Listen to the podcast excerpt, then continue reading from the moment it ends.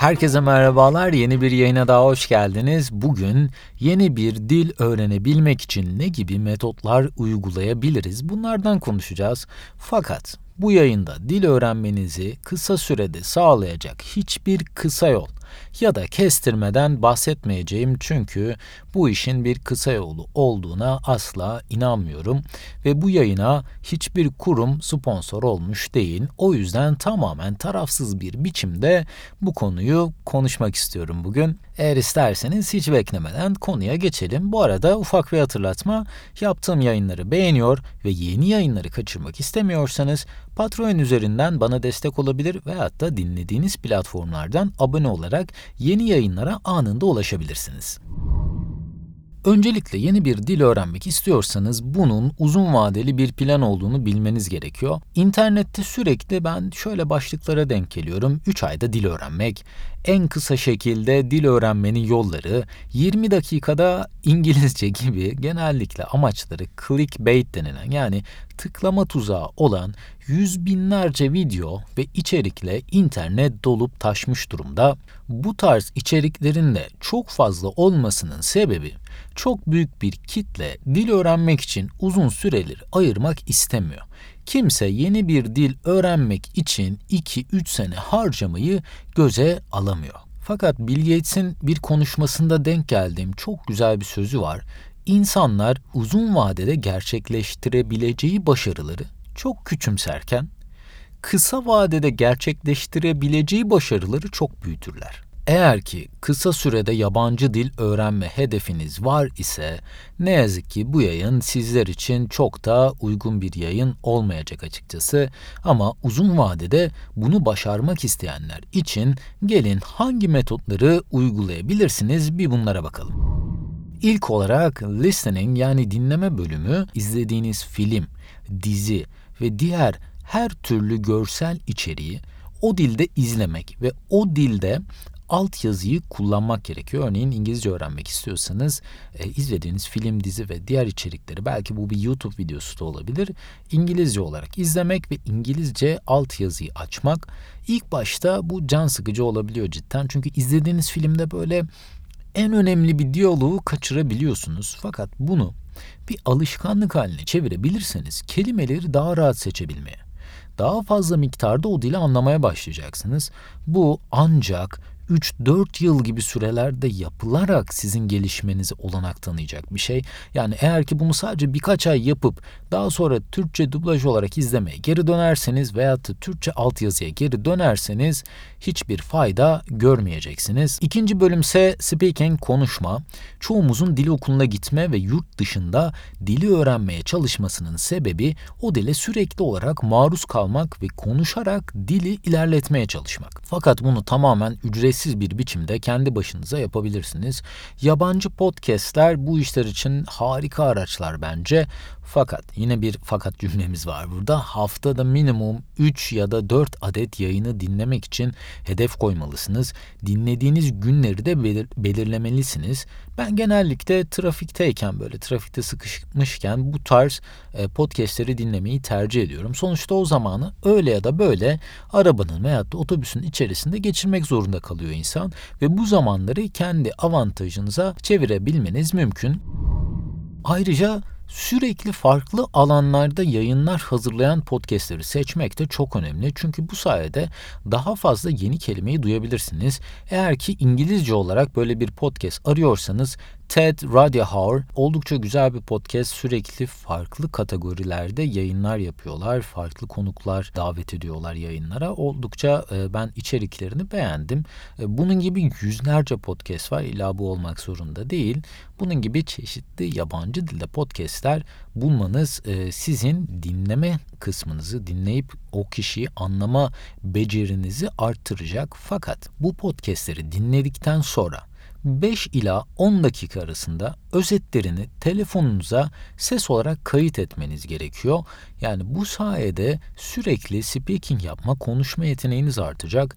Yani bunu ben yine diyorum trafikte sıkışmışken yapıyorum genellikle. Kendi arabamın içindeyken, otobüsteyken falan belki bunu yapabilmek biraz daha zor olabilir.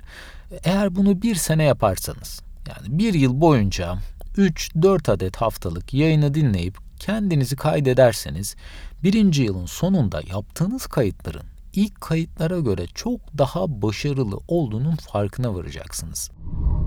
Ve bunun bu saydığım iki maddenin yani dinleme ve konuşma kısmı bence bir dili öğrenmenin en önemli noktalarından bir tanesi. Neden? Bir bebek dünyaya geldiğinde yeni bir dili öğrenirken aslında yaptığı şey karşıdaki insanı dinlemek ve ona çeşitli cevaplar vermeye çalışabilmek. O yüzden bu iki temel maddeyi yani hem dinleme yeteneğinizi e, geliştirecek bu podcastler hem de kayıt yaparak kafanızdaki o cümleleri bir araya getirebilme yeteneğiniz, getirebilme bu cümleleri toplayabilme süreniz giderek daha iyi hale gelecektir diye düşünüyorum. Gelelim üçüncü sıraya reading okuma kısmı. Yabancı dilde okumaya başlanacak en yararlı içerikler bence sizlerin ilgisini çeken konulardan oluşan içerikler bence. Neden böyle derseniz, eğer ki okuma alışkanlığına sahip değilseniz, öğrenmek istediğiniz dildeki web sitelerini takip etmek, veya da haftalık olarak yayınlanan makale ve haberlere göz atmak oldukça etkili olacaktır. Ben genellikle telefonu ilk elime aldığımda favorilerimde yer alan web sitelerine bir göz atıyorum. Sosyal medya ve diğer uygulamalara e, göz atmadan önce mesela telefonunuzda yaptığınız diğer işlere e, vakit ayırmadan önce bunlara yani sizin ilginizi çeken e, yabancı dildeki web sitelerine bir süre ayırabilmek sizin okuma yeteneğinizi giderek geliştirecektir ve çok keyifli bir hale gelecektir. Eğer ilginizi çeken konuları bulabilirseniz, eğer ki teknoloji alanında örneğin gelişmeleri okumak isterseniz wired.com,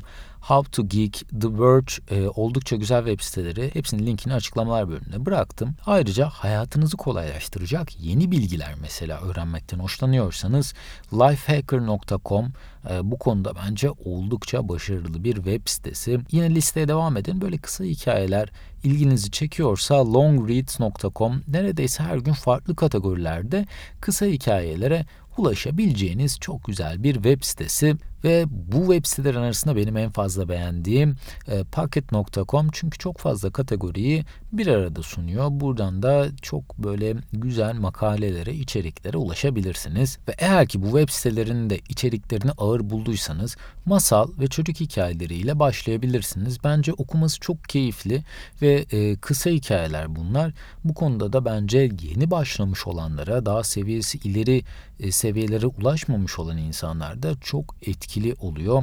Eğer bu tür böyle çocuk ve masal hikayelerini de seviyorsanız hem harika görselleri olduğunu düşünüyorum. Bir web sitesi önereceğim. freechildrenstories.com oldukça bence keyifli içeriklere sahip, keyifli görsellere de sahip. Yine e, bu linki açıklamalar bölümünden ulaşabilirsiniz. Ve gelelim son madde writing yazma kısmı. E, bence bu kısım yani bunu özellikle son bölüme ayırdım. Daha böyle akademik aslında e, hedefleri olan insanların belki de kariyerinde profesyonel olarak yazışmalar yapması gereken insanların vakit ayıracağı bir süre. Eğer ki bu alanda yani yazma becerilerinizi geliştirmek alanında adımlar atmak istiyorsanız bunun da alışkanlık haline dönüş, dönüşebilmesi çok önemli. İlk olarak ben e, Grammarly'yi kullanıyorum. Yine söylediğim gibi sponsor falan değiller. Fakat e, yapmış olduğunuz gramer hatalarını Grammarly oldukça güzel düzeltiyor. Ücretsiz versiyonu da var ayrıca. Tüm cihazlarınıza indirip e, Grammarly'yi kullanabilirsiniz. Eğer profesyonel olarak yani kariyer ve akademik anlamda yazışmalar yapıyorsanız bence çok güzel bir uygulama. İkinci sıradaysa Write and Improve, Cambridge'in geliştirdiği ücretsiz bir web sitesi. Olası senaryoları size sunuyor ve bu senaryolar içinde cevap hazırlamanızı istiyor ve ardından göndermiş olduğunuz metni de kontrol ediyor. Eğer ki e, yazma yeteneğinizi geliştirmek istiyorsanız bence bu siteye göz atmanızda fayda olacaktır diye düşünüyorum. Ve e, ücretli programlar var çoğu insanın kullandığı, e, ben açıkçası bu programların hiçbirini daha önce kullanmadım, denemedim. O yüzden bunlarla ilgili şahsi bir tavsiyede bulunmayacağım. Fakat 2022 yılında bu programlar arasında yapılmış e, güzel bir araştırma buldum. Onun da linkini bıraktım. Eğer ki e, dili çeşitli uygulamalar aracılığıyla öğrenmek istiyorsanız da bırakmış olduğum linke bakabilirsiniz. Ve bu yayın tamamlamadan önce ben bir de bu işin bir de psikolojik yanından bahsetmek istiyorum. Dil öğrenirken yapılan en büyük yanlış bence hata yapmaktan korkmak ve bu yüzden konuşamamak. Hata yapmak gayet doğal, rezil olurum, küçük düşerim kaygısı ile dil öğrenmek oldukça zor. Öncelikle hata yapmanın gayet doğal olduğunu anlamak gerekiyor ve yüzlerce hata yapsanız dahi konuşmaya çalışmaya devam etmek çok önemli. Çoğu insanın yapamadığı bir şey bence bu. Öncelikle kafanızdaki bu bariyeri kaldırmanız gerekiyor.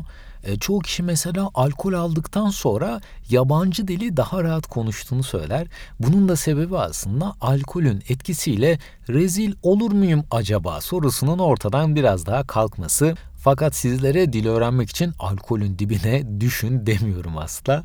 Bu bariyeri hiçbir madde kullanmadan sürekli üstüne giderek de ortadan kaldırabilirsiniz. İkinci olarak en sık yapılan hata kafanızda kurduğunuz cümlenin birebir aynısını çevirmeye çalışmak.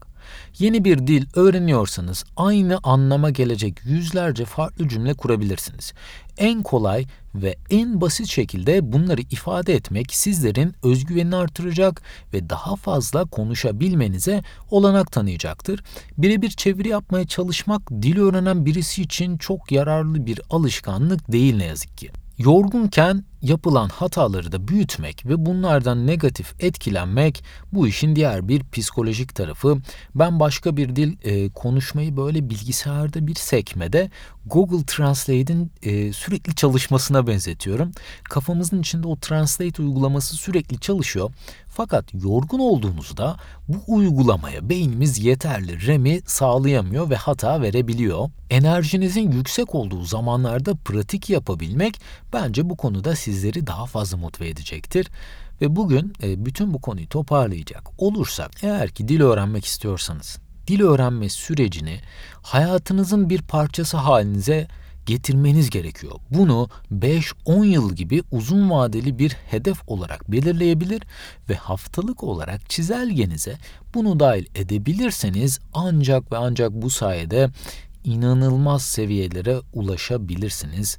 Unutmayın bu uzun vadeli bir plan. Bu internet ve diğer bütün e, platformlardaki sizlere çok kısa vadede hemen her şeyi öğretecek olan içeriklere kanmamanızı tavsiye ediyorum. Uzun vadede bunları uygularsanız dil öğrenmek sizin için çok daha basit bir hale gelecektir. Umarım bugün faydalı bilgileri sizlerle buluşturabilmeyi başarmışımdır.